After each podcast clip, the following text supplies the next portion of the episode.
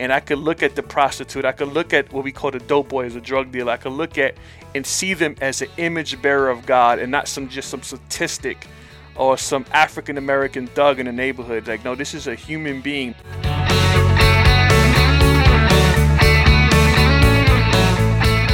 And good morning or good evening to you whenever you are listening to this. Thank you so much for uh, choosing the Run the Race podcast. This is episode number 41. And if you'd like to listen to any of the previous ones, you can go to WTVM.com slash podcast.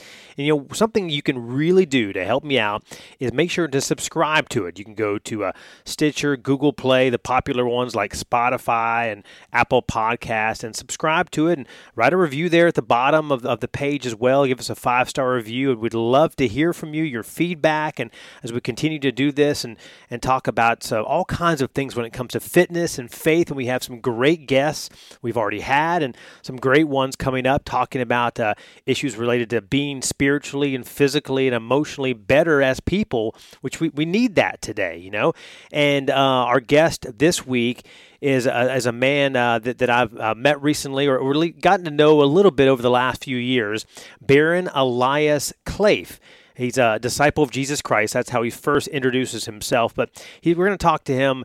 Uh, he's a community activist and and he is a, an author. We're going to talk about his book. We're going to talk about race relations and unrest in America today, what Christians can do about that, uh, evangelism, and being a dad of three daughters. And he also uh, was uh, someone who was almost aborted by his mom. Talks about abortion. Talk, we talk about violence and prayer walks and all kinds of things. He really provides some very unique insight that uh, that, that I can't provide because he comes from a, a totally different perspective. Uh, in fact, um, you don't want to hear me sing or me rap, but I wanted to give you kind of a little bit of taste of uh, Elias Clafe's uh, kind of former life, or he still does some music nowadays. But this is a throwback video he recently posted uh, of a song that he and another young lady did called "Narrow Minded." Take a listen. I'm on the road to straight, narrow, and it's different flow. Oh, it's that your new style, holy principles, no subliminals, just gospel. gospel. We preaches holiness, holiness to these criminals, to these lawbreakers, fornicators, adulterers, covetous, and God. Kind of catchy. You know, he's uh, much more talented than I am. And uh, when he described himself, he said he's an urban missionary and author. And so I, I got to think, you know, what is an urban missionary? And um, I, I, looked it up, and uh, somebody, uh, an author named Sharona Sledge, she asked the same question. And for her uh, standpoint, she says it's someone who learned the gospel and then brings it to the hood and that's what uh, Elias Clafe is talking about today. Uh, she said in her description, she said, We care less about church traditions and ceremonies, more about relationships. We admire the Jesus that sat and ate with sinners and the socially despised. We see the Jesus that invested in people and loved them to repentance instead of using God's word to abuse them. So uh, that's something we can all learn to do. You know, I've been on about uh, eight or nine mission trips overseas to places like Haiti and Africa and Jamaica and Mexico and, and building different things and outreach trips like to, to Israel and, and to um, different parts of Africa. And, uh, you know, we, we also can use outreach right here in our neck of the woods. You know, wherever you live, I'm here in Georgia and Alabama area, wherever you are, there's inner cities and places that, that need help. Uh, poor people, people that are really hurting and suffering. And uh, our guest for this 41st uh, episode of the Run the Race podcast talks about that. Uh, Elias Clafe. Uh, he is, again, a, a husband and a father to three daughters. He calls himself an urban leader and speaker, and, and he's the author of, of a new book called Good Mourning Joy, and that's morning spelled M O U R N I N G. Good Mourning Joy, a practical theology of joy for the everyday sufferer. He uh, has been a lay leader for All Nations Church. Uh, where he uses gifts of evangelism in the streets as well as the founder and director of an organization, a movement uh, called Block Huggers. Uh, his passion, he says, is to see disciples being made from neighborhood to nations, from spiritual infancy to spiritual maturity for the glory of God. So here's my conversation with Mr. Clafe.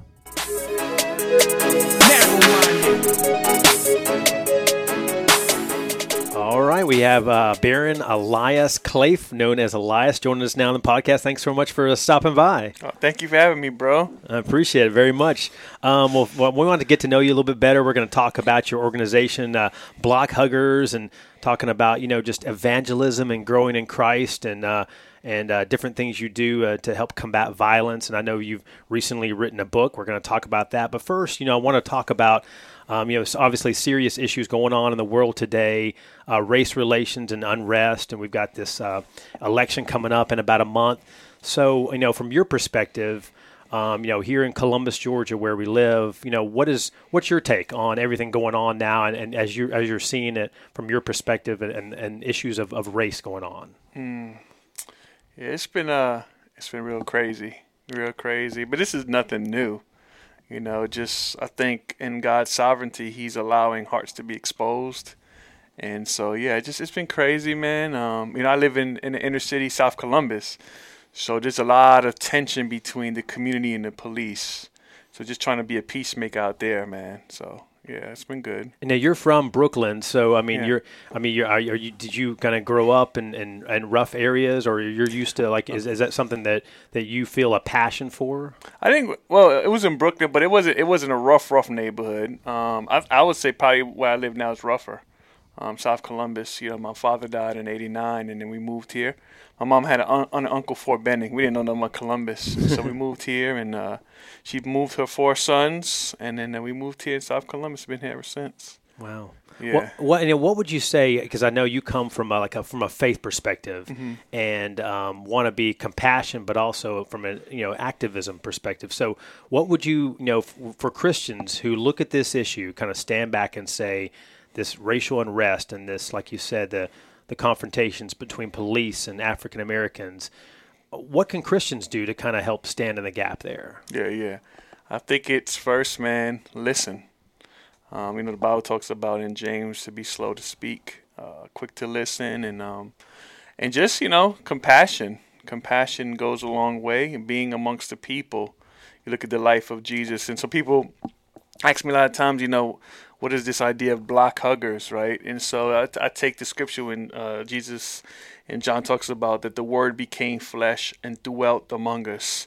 Um, I don't really use in the, the the Message Bible, but the Message Bible says He moved into the neighborhood, and so it's just being amongst the the, the broken, the hurting, and uh, just really just trying to bring division. I mean, clear uh, clear up the division by being with the people that um you will not long like sometimes want to be with. Yeah. So yeah. Do you think that you know? I mean, what can we learn from? like specifically the New Testament what and Jesus' life, his mm-hmm. 33 years on earth. What can we learn from what he did, maybe where what we can do in these situations today? Hmm. So perfect example, we all know the as I say in my context, the beef, the hostility. Word for beef is hostility. So you look at um, I'm reminded in John chapter 4 when Jesus um, goes specifically to Samaria. He says, you know, I, I, basically this is an appointed time, and he's talking to the woman at the well. And I can't steal credit for this because I heard this from uh, Dr. Tony Evans in uh, Memphis, Tennessee. I was at a conference and he, and he broke down that text. And he was basically like, well, we tried to accomplish over 400 years of racism, and uh, Jesus accomplished in four hours. He said he put his Jewish lips on a Samaritan cup. wow. and so it's just basically being with people and, and inviting people into your home. One of the great weapons and platforms for the gospel is um, hospitality.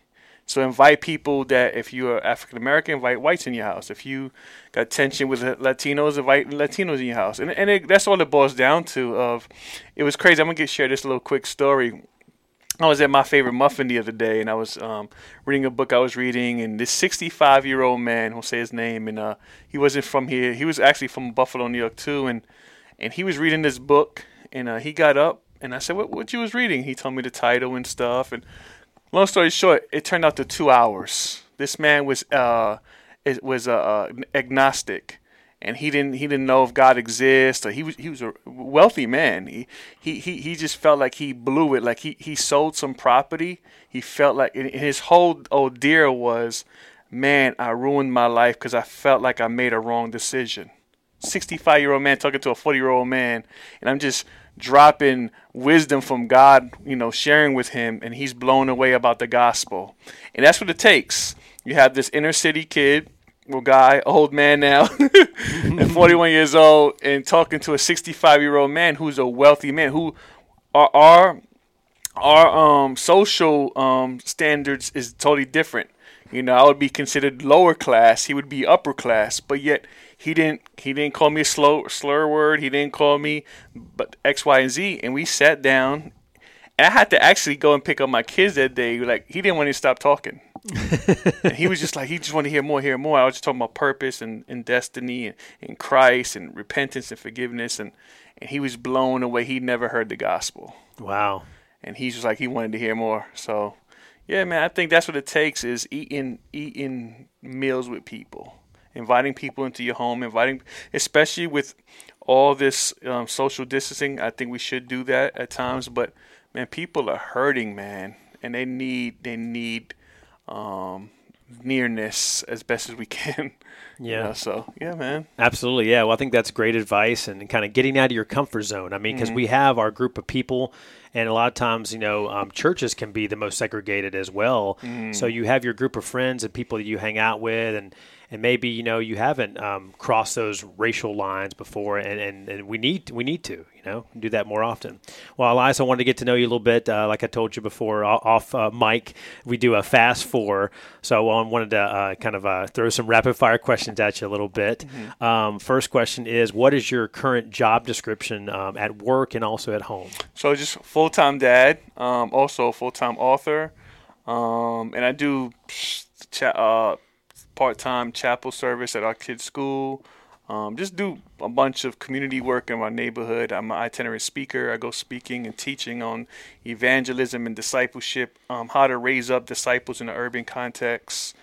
And uh, yeah, full time husband, wife, 17 years, and uh, three kids, and and try to be a father to the fatherless in our community. Um, just uh, and I work alongside sometimes with our good brother of mine. He also does like um, reading programs and stuff in, in the neighborhood and teaching uh, work ethic and stuff like that. So teaming up with him to try to bring change, systemic change in South Columbus. That's very good. Cool. Yeah. Change change is needed. You know, we gotta we gotta do that. And and um, also, uh, do you have a certain like uh, spiritual motto or something that inspires you? Maybe could be a favorite verse. Um, I it was I remember a couple of years ago I was at my old church and um they was really putting me into leadership and uh and I was just like I was really considering it and you know and I prayed about it and just it was simple just it was Lord help me to help your people. Help me to help your people. As the Lord is helping me, sanctifying me, growing me in Christ, I want to help his people to grow as well. That's very nice. So yeah. Wake up every morning and say that to yourself. yeah, right? yeah, yeah, yeah, definitely. Um, and uh, we, we talk on this podcast a lot about fitness as well. So, how do you typically, on a maybe daily or weekly basis, how do you stay physically fit? Man, yeah. So I'm not as fit as you. I see you're the man when it comes to. I don't it. know about that. I see all your pictures on Instagram. I was like, man, this man be getting it, boy. and so I don't know if you know about this. So, so our listeners will hear. I was born with TGA, transposition of the great artery, and so right ventricle, left ventricle. When I was born, it was opposite direction. really? And so yeah, the, the the doctor said that it was uh, probably due to my mom had chicken pox when when she was uh, pregnant, and so it was a guarantee. I just shared this. I was at Seneca yesterday, um, doing a prayer for for the babies. You know, who was fighting against abortion the other day. I was up at Seneca and uh, I shared my testimony of the doctor tried to tell my mom to abort me because it was a guarantee that I was going to come out with either blindness or some type of deformity because of her chicken pox, and so and so yeah, I had, all my life I was fighting uh, with heart disease. I had open heart surgery a couple of months old. Um, 2016, 17 had open heart with uh, two pacemakers back to back. Um, I, I'm 100% living off my pacemaker. I can't live without a pacemaker. And so, um, matter of fact, the day I was exercising, I did like 35 um, minutes. Um, dropped the kids off, went exercising, and then um, I was I went to actually I was going to the abortion clinic that morning to pray. I leaned against my car. I'm giving too much. It's in the book, but uh, leaned against my car. My heart started giving out in the parking lot, And so, um, and I still, by God's grace, I walk. That's my exercise. I, I ain't no buff guy lifting uh, 800 pounds, but I, I really think one of the most healthiest things is to exercise and walking. That's what I do. I walk about 30 to 40 minutes a day, about three, about three to four times a day, I mean, uh, a week. And so that's what I do, man. Yeah, I mean, Yeah. wa- walking's just as good as running. It just takes a little longer, you know. Yeah, yeah, yeah. So that's awesome. I can stay in shape somehow. And one last thing: uh, what is something unique about uh, Elias Clafe? I think goes. I was thinking about this when you asked me that in the, in the questions in the email the other day. I was just um, half my heart is working. Yeah, This, uh, so, so people ask me how am I doing with it. I say it's it's critical but stable, if that makes sense. And so the last the last uh, conversation really with my cardiologist was that there's nothing re- really else they can do for me. Um, I'm not eligible for a heart transplant, so um, yeah, man, I gotta just take try to take care of my health as best as possible, and trust in God. And um, but yeah, it's crazy how He sustains me every day um, and using my my my brokenness to serve the broken. Yeah, It's like it shows off His power through my weakness, and that's why. Good, we're talking about the book Good Mourning Joy. It's a paradox in Second Corinthians. Paul talks about um, sorrowful but always rejoicing. So this idea that, especially in, in in our context right now, where everybody is suffering in some type of level, economically, spiritually, emotionally, mentally, um, the world is looking for hope and joy and and I think I make a difference in the book. There's a difference between happiness and joy. Happiness is contingent upon your circumstances changing. But I always challenge people about that. Like what happens if your circumstances never change? And so the the beautiful thing about the gospel is that when you are in Christ, despite your circumstances, Jesus gives you a joy that succeeds your circumstance. And so back in 1617, when my heart was failing again, uh, one of the greatest joys I had, I remember, was in, I was in a, um, in, in a room with my doctor, my wife, and she told us, Mr. Clay, this is the last surgery that we can do, nothing else. I had this joy that I couldn't even explain, bro. Because ultimately, my our joy for the believer is to be in the presence of God yeah, that if no matter if I have three more minutes on this earth or I have 30 more years, like the greatest joy is being in the presence of God. yeah. And then that's a good attitude because I mean, you could, you know, um, just with the human emotion, you could just throw a pity party. And then, and there's times, and I talk about it in the book, I'm very transparent in the book about struggles with anxiety and depression, and but how the more we just grow in the gospel, bro, it's like it it gives a joy that the world does not have. Like, but the the the, the cool thing about this, when you look at suffering, the same heart condition that comes to the believer comes to the unbeliever. That's the thing. Believers and unbelievers suffer alike. The difference is we have a joy that the world does not know. And so I'm arguing in a missy, uh, uh, mission type ways like as we live on life on mission as believers, as we suffer, we should be bringing hope to the suffering. You know, we suffer, we have hope. And even if we die, we have hope because we go we go to be with Christ. But the world's their suffering is temporary here, but if they don't know Christ, it's eternal suffering. Yeah, But we have the eternal, you know, forgiveness and hope, and so that's what the book is about. I give my testimony, and then it's a practical, uh, a, th- a practical theology of joy for the everyday sufferer. So you may say, I don't have heart disease. It's not just it's not physical. You may suffer mental. We talk a lot about, you know, people talk about anxiety, depression. Some people talk about schizophrenia, all these different, you know, illnesses and stuff. I believe that even if you have all of that, man, like the gospel can still give you joy in the midst of that. And I'm a, and I'm a um, firm ex, uh, example of that. Of man, there's days yeah, I use and think it's in chapter five when I talk about don't lose heart because there's times I wanted to throw in the towel, bro. If I'm honest, like I, I just wanted to give up. There's days because my health, you know, but um, use your suffering as a platform to serve those who are suffering. I think a lot of times we live in this me society. Oh, I'm sick. Oh, I got this. Oh, I got that. And when God is trying to use your suffering to minister to those who are suffering who don't know Christ. And even for the body, like I have a chapter in it called "Clicked Up," meaning when you're suffering, that's you should be in community. Don't suffer alone. So for those who are listening, when you're suffering, make sure you are connected to a local church because there's nothing like being isolated when you're suffering. I say, uh, a Christian in isolation is the devil's lunch meat. Like that's when the, the, the, you know the devil try to get you with all these thoughts and depression and anxiety and all these things. Um, so yeah, um, it's so beautiful to to really have Christ in this pandemic. I don't know how people can can make it without faith and hope in Christ, man. If I didn't have Christ with my heart disease now, man, in this pandemic, all the pressure of anxiety and, the, and, and, and even this times of suicidal thoughts and tendencies, what's a hope, man? That's what I was telling that guy the other day, the 65 year old man. It's like, what else is here? He didn't did everything. He spent all his, he got to spend a lot of money. He did this and did that. It's like, now what? Yeah, exactly. Yeah. You know? That's awesome. Yeah, because I mean, we're only going to be here in this world for give or take 50 to 100 years, Yeah. and then you have everlasting life, and, and it's, it's really inspiring. You know all that you've gone through and continue to go through that you choose to speak life and to use that suffering to to help others from suffering. And you are the uh, founder and director of Block Huggers.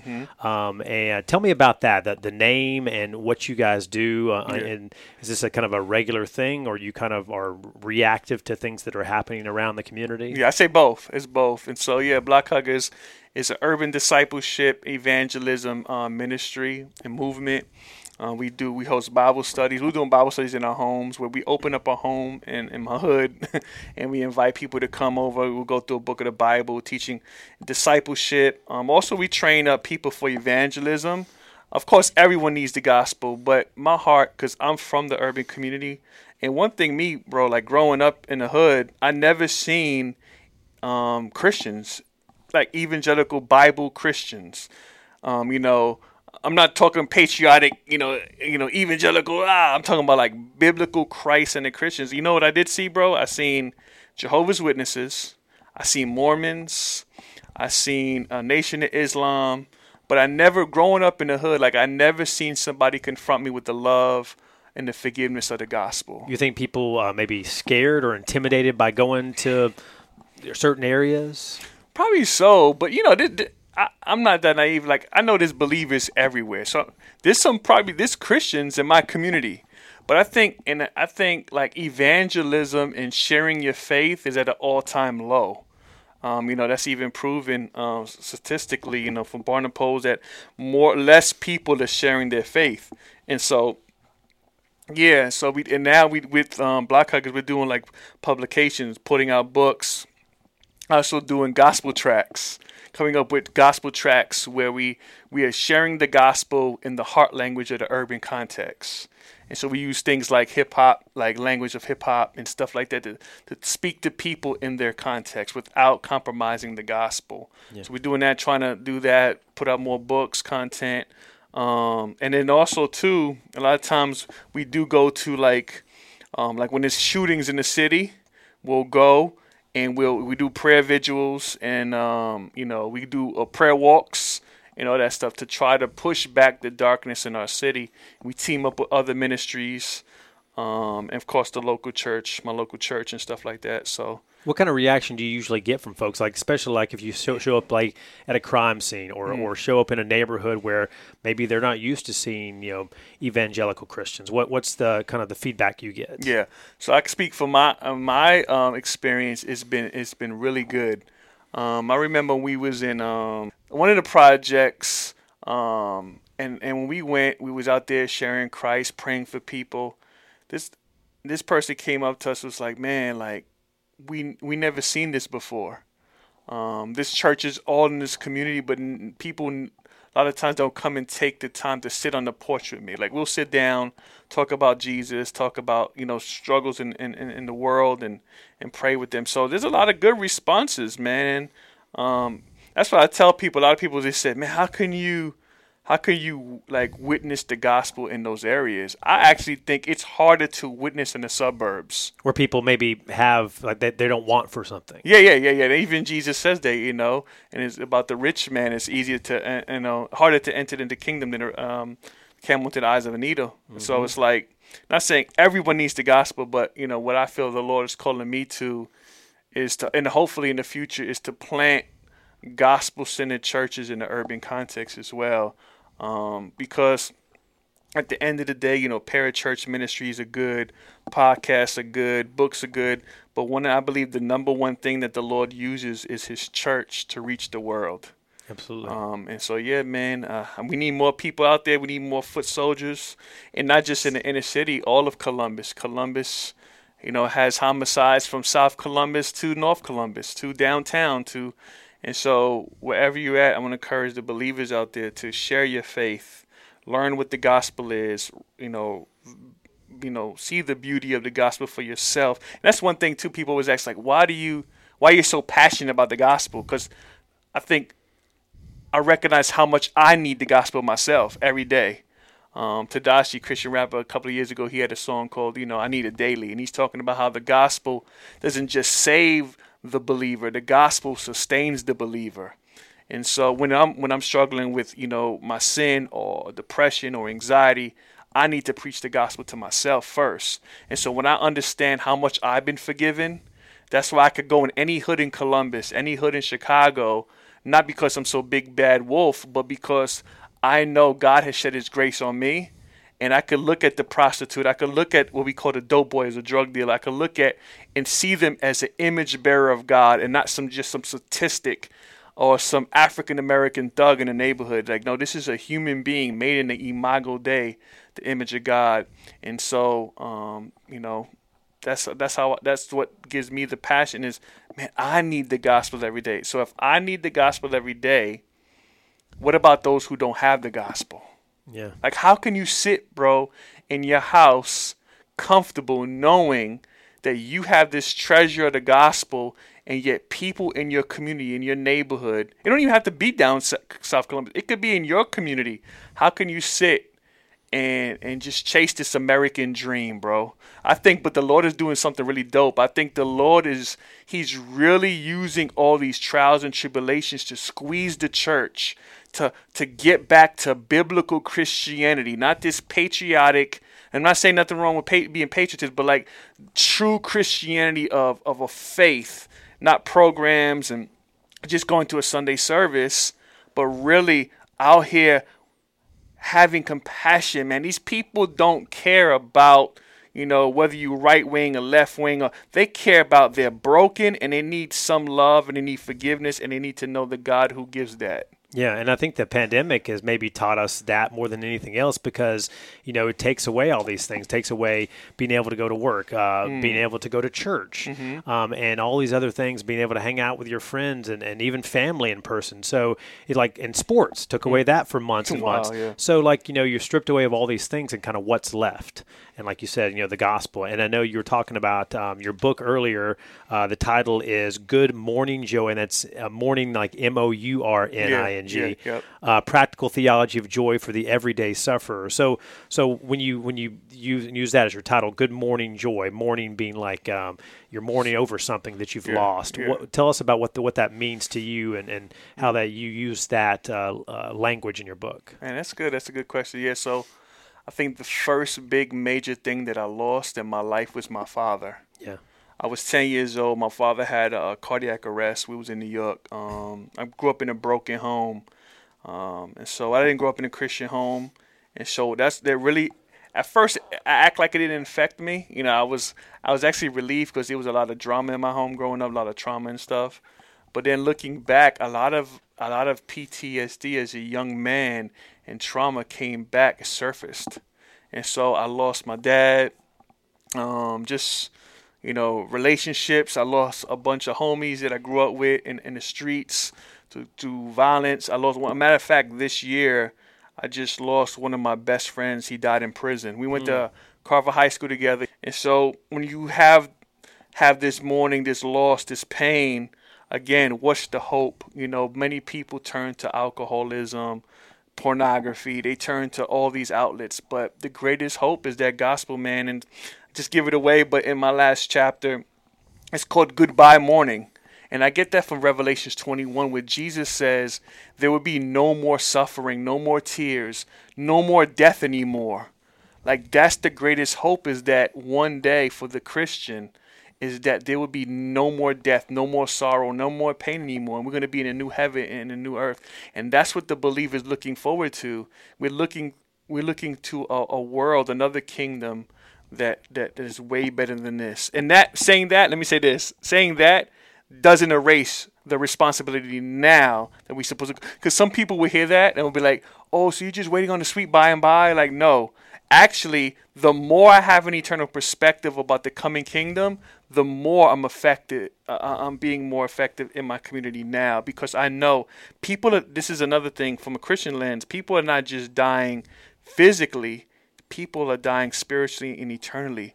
Eternity. So, a Christian, when I see a 25 year old man dying in my community or somewhere in the hood, gun violence, maybe fighting over a baby mama or a relationship what breaks my heart, bro, is to know that that person maybe died without Christ. Mm-hmm. That that should break your heart that he's in eternity separated from God, and so that's what should should drive us not just to meet the physical needs, the uh, financial needs for people, but ultimately meet the spiritual need in the gospel for people. Yeah, and and, and what we you know we talked earlier about how we're just about a little more than a month away, oh, just about a month away now from the uh, presidential election and the election all over Georgia, Alabama, everywhere. Mm-hmm. So, you know, for you, you know, with the issues you talked about abortion earlier, we talked about you know police brutality and the relationship with the African American community. You know, do you kind of stay out of politics, or do you kind of use this maybe as a as a way to kind of like talk about some of the, the beefy issues. I mean, mm. those are those are big controversial issues, like you said, talking th- earlier this week about you know um, you know the the lives of, of unborn babies. Yeah, yeah. So I don't know if you did you watch the um the debate the other night. Yeah, yeah, yeah, yeah. yeah. it, was, so, it was crazy. A lot of talking over each other. Yeah, right? yeah, yeah. It was a lot of beef. A lot, yeah, a lot so, of beef. man, uh, just be honest. And uh, I'm not scared to talk about politics. Like I'm not either right or, or left. You know, I'm like I, I, I stand for the truth. I stand. For, uh, I say a biblical worldview. And so, of course, you know, uh, we want to end abortion. And me growing up in the city, like you know, say mass incarceration. I see many young teenagers, you know, who are being thrown in juvenile for crazy years and stuff like that. So, I just, man, yeah, it's it's important. Politics is important, but I don't put my hope. And even just the other night, man, I, I was I, I put it on my Facebook. I was like, man showing that these two leaders were broken sinners, man, like it should make us turn to Christ, man, because we seen the other night, bro. It's like, man, Lord help us, you know. And then no shade to, to you know Trump the or, um, Biden, like you know the scriptures tell us to pray for our president, our leaders. Um, I don't hate them, man. I hope you know they they found their hope in Christ, but it's and I'm always challenging myself and, and other people who are always talking about on a broader scale about politics. I'm like, bro, like I challenge people, like, bro, what are you, what are you doing in your community? Most people who talk politics and talk policies and this like that, like, you know, I'm not saying all people, but the people that it's like, man, what are they really doing in their own community? Yeah. You know, especially for those who push back. Um, they would they would try to. I don't know if you're familiar with this term. Like they'll say I'm like a woke, quote unquote I'm doing quotes if you can't see now, but like a woke Christian. Yeah. What that basically means is like I stand, of course, ultimately for the gospel, but for social um, social issues like mass incarceration, you know, um, abortion and stuff like that. But it's like nah, the, those though the gospel has power and implications to end those things as well. For sex trafficking, we need to end that. Like all these issues, the gospel speaks to because when you look at the, the the the human is not just precious in the womb. The human is precious outside of the womb. Most of the kids and guys that I work with is um, they come from broken homes, bro. They don't have no guidance, and so I would rather take that kid out and give him to me and let me mentor him. Let me teach him what biblical manhood is. Let me teach him how what does it look like to manage your money. So you're so you're saying that uh, the Bible and the gospel can help us stay woke right? Mm, yeah. yeah. So true wokeness first is being resurrected spiritually. There you go. know, being born again. John 3 3, Jesus says, unless you're born again, you cannot see or enter the kingdom of God. And so, but after you're born again, you are born again believer in Christ. You also woke to the conscious reality of these systemic issues going on in our in our country, um, especially in the inner cities, man. Um, so I believe the gospel can, um, you know, t- speak to those. And are we fighting for a a utopia? No, we know that this world it is passing away, but that doesn't still.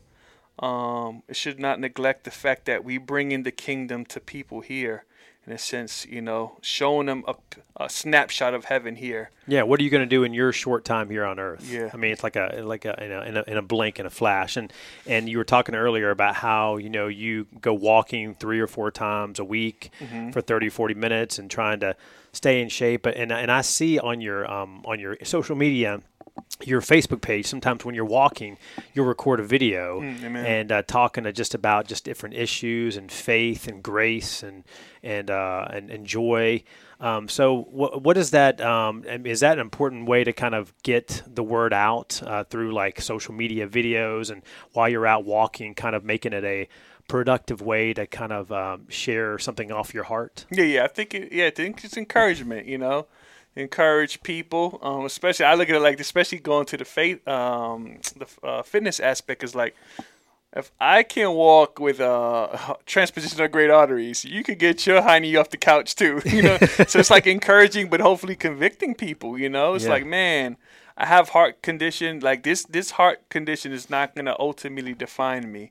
I'm gonna do what I can and to try to stay as healthy as possible, man. Because I have even with my heart disease, man, I have Sometimes I get fluid. You know how you see people with fluid in their ankles, and yeah. Like, sometimes I carry fluid a lot in my stomach, and it's and it's difficult to exercise. I wish I could do more, but um, but yeah. So I just encouraging them with, like you said, fitness and faith. Sharing, I might share a text, a scripture, and kind of show how that applies to life, and you know, encourage people to share their faith, and and it's even times when I do. Uh, Facebook Live, like in my community when I'm at the corner store. So I say this: one of the greatest mission fields in the urban context is the liquor store. You want you want to make disciples. You want to reach people with the gospel. Hang out in front of like a, a you know a, a, grocery store. We call them like liquor stores in the community because so many people is there hurting and they, they want hope. Sometimes I you know we'll sit down. We'll put like a um, milk cart. We'll Sit down, sit out there for a couple hours, pray with people, share the gospel. Um, you know, just give people resources. Sometimes you know. Um, people have so many questions, bro. Like, yeah. and a lot of times people say, man, like the church don't come out here. Even the churches in those communities, sometimes they're like they're not out here. Yeah. So, so your challenge maybe for the church or for, for anyone really mm-hmm. is to kind of hug your block or hug hug yeah. a block. You know, yeah, kind man. of maybe like uh, you could um, kind of say, okay, this is the area I'm going to go and just kind of reach people and just talk to people where they're at, right? Yeah, yeah. And I say that again. Let me say this everyone doesn't have to come to South Columbus. Whatever context you in, you could be in in Harris County, Waverly Hall, Georgia. You could be Hamilton, whatever you at. That's your block. If you live in the, the sticks, you know what I'm saying. Like talk to your neighbors, because people, man, people. I go back to that man again, 65 years old. According to the world standard, bro, he's he's on the top of the world. You look at me, the flip side, according to the world standard, I'm nobody. Bro, I graduated special ed diploma. You know what I'm saying? All my life, Carver High School, a little bit of Eddy Middle School. It's like, man, like, but from God's perspective, and no shade to him, but we even talked about it, it's like, he even mentioned, he said, according to the world, he has everything, but has nothing because he's spiritually poor. And me have every, normally have nothing, you know, minority, living in South Columbus, you know, um, but have everything, have joy. He's he he's looking for for this eternal joy. Yeah. That's crazy, right? You get the riches in heaven, and, and you got a great beard as well. people, Thank you, bro. People can't see that on yeah. uh, in the podcast. Yeah. Um, well, tell us about where people can find your book. I mean, is it available? Where can people purchase it? Or yeah, so they can get it on Amazon. It's digital. You can buy it, get the digital copy for your Kindle or you could um you could get it the the physical copy on Amazon is Barna Elias Clave, Good Mourning Joy, or I have if you in the city or surrounding areas, I have copies on me. You could get it ten bucks. You know what I'm saying? So you could get that. We'll find you at the corner store, right? Find me at the corners, yo, for real. Like I be doing, yeah, I be doing my live. Sometimes I call it the pop up shop. Okay. I'll be out there and uh, yeah, do that. Yeah, well, we'll definitely be uh, praying for you and for continued healing for your, your heart condition and, and uh, ventricle stuff, and, and also for, for you and your family, your uh, three daughters. Um, you've got what one or two teenagers? One. I got one teenager. Okay. And my uh, my well, twelve. She'll be thirteen uh, this year. Okay. Next year. Next year. Well, yeah. you definitely need prayer for that. Oh, uh, yeah. get, get a big bat to keep the boys away. You know. yeah, yeah. Amen, bro. Amen. So, uh, well, I usually um, I, one of the things I do uh, every podcast is I, I try to close in prayer. So I'd love for you to close us out in prayer from our conversation. Yeah, definitely. Let's pray. Um, Father, I thank you so, so much. I thank you for my dear brother. I thank you for his heart for Jesus. I thank you for his heart, as I even tell, put in the book, a sign for him is that I thank you for his many years of serving the city with the news, but ultimately serving our city with the good news of Jesus. And I thank you for him. I thank you for his precious wife and his kids. And I pray that this podcast will continue to grow and, and flourish and encourage the saints to grow in Christ and even grow in fitness, um, that we would eat better to your glory. Your word tells us that whether we eat or drink or whatever we do, that we do it to your glory. Help us not to be a slave to food and slave to um, just the- ways of the world. And I thank you. I pray that this conversation was edifying. Lord, if there's anything that I said um, that wasn't honoring to you, Lord, forgive me. Um, thank you for this opportunity to, to talk about you and what you're doing in my life. In uh, Jesus' name, amen. Amen. Well, I appreciate uh, your your boldness, Elias, and and going out there and doing the Lord's work. You know, despite like you said, all the things you've been through, you know, mentally and, and physically. It's like you said, it's people have no excuse. You know, get your get your heinies off the couch and do something, right? Amen. amen. All right, cool. All right, thanks very much. Thank you, brother.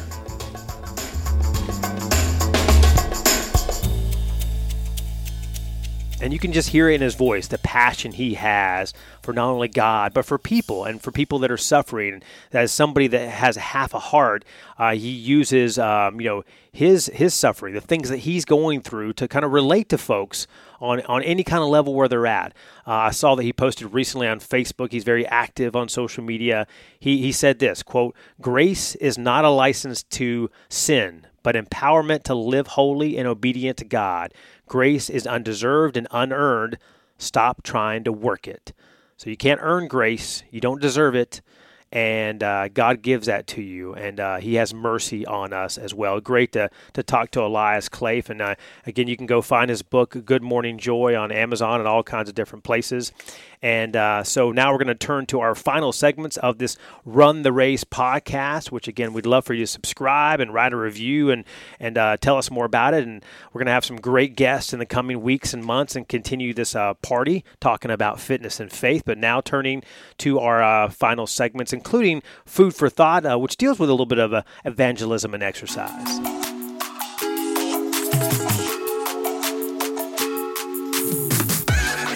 We're starting with a little bit of uh, fitness and how it relates to your faith. Uh, American Anglican Council has an article called "How Exercising and Evangelism Are Similar." You know, when it comes to exercise, it, it does make us all feel better and live longer. And uh, you know, maybe many may describe that uh, the physical problems we have, medical problems, are a consequence of failing to exercise. So why don't we do it? Why do we put it off or avoid it? There's a lot of convenient uh, excuses. Well, if you are committed to doing something, you will do it. That's committed. You will overcome excuses, you will do it. Problems become obstacles to overcome rather than reasons to quit when you're committed. Uh, if it's really just only a good idea, then you may or may not do it, you know. Uh, and uh, this author here uh, for this article, Mark Eldridge, he asked his friend about cycling, and and uh, now he's writing all the time. And because he says commitment eats excuses for breakfast. Let me repeat that again. Commitment eats excuses for breakfast. And uh, evangelism, he says, is very similar. For so many Christians, evangelism may be just, eh, it's a good idea. We know evangelism will lead to others going to heaven instead of hell. That's a great thing. Evangelism helps the church grow. It leads to more people obeying Jesus, which makes the world better. We need peace in our world. and we, there's so much hatred and so much uh, volatility going on right now. So why don't we go out and evangelize? Why do we avoid it, put it off? Well, we got to be committed to it. Uh, you'll do it even if you're scared or embarrassed or uh, don't have the knowledge or too resistant or maybe you think you're uh, too close, too far, too poor, too rich, you know, whatever it is. So you need to be committed to it. And in order to be committed to it, these are the three steps they list. Consider Jesus' commitment to us on the cross pray a prayer of commitment and make a list. Write down, you know, three to five people that you know who don't have a saving relationship with God through Jesus Christ. Pray for them, build a relationship with them, and look for opportunities to share with them when they come up. And then on uh, kind of the faith side of things as well, in the mission field, uh, this is an article from Christianity Today called The Next Mission Field is a Game. Um, well, the coronavirus pandemic has really paused a lot of in person outreach. And so there was a ministry that came up with an alternative. These soccer coaches began playing video games on live streaming platforms called Twitch. They invited players to watch, and then they, they talked about spiritual things on there. So the participants would talk to each other and play and chat back and forth. Uh, normally, the soccer players might spend 15 minutes talking about spiritual matters. Well, they were willing to engage on that level for about three to four hours while they were playing video games online. So the ministry has opened its own Twitch channel to the public and uh, different gaming platforms, more soccer coaches taking part. And of course, uh, from Houston to Brazil and South Africa, even China, esports has emerged an as an extension of Christian sports ministry. It affects, uh, you know, esports is really something that hundreds of millions of people take part in. And our parting gift has some inspiration for you and uh, deals with uh, some danger or a safety because uh, evangelism can be dangerous. Being a, a, missionary, urban or overseas or whatever, uh, can uh, have a, an element of uh, you know uh, where you're going out on a limb. Uh, you're taking a risk. Well, uh, if you're familiar with the movie The Lion, the Witch, and the Wardrobe, based on the, the Chronicles of Narnia, the books by author C.S. Lewis. Well, um, in that, that first book or that, that first part of the series, Mr. Beaver, one of the main characters, you may have seen the movie or read the book, Mr. Beaver tells Susan that Aslan, ruler of Narnia, is a great lion. She's surprised because she thought, maybe, is this, I thought this was a man. But she's also nervous, asking if Aslan, which really represents God, Jesus, asking if Aslan was safe. Well, here's the quote, the parting gift for you today. Mr. Beaver replies, quote, Safe? Who said anything about safe? Of course, he is not safe, but he's good. He's the king. So sometimes, you know, uh, it's not about playing it safe. Uh, but uh, we know no matter what, when we face dangers and obstacles, uh, when things don't seem safe, when we uh, do things that uh, maybe God wants us to do that we think uh, this is really going to hurt. I'm not sure if I can do this. I'm not sure if I'm good enough. You know, I just know that God is good. He's the King and he will lead the way. Uh, thanks again for joining us for the Run the Race podcast. Thanks again for Elias Clafe for sitting down with me recently. And uh, we have a great guest next week as well, a fellow podcaster friend of mine. He's had a million listens to his podcast focused on running. I'm also running across the world with him. We'll talk about that uh, coming up next week on the Run the Race podcast. Hope you and yours have a wonderful rest of this week.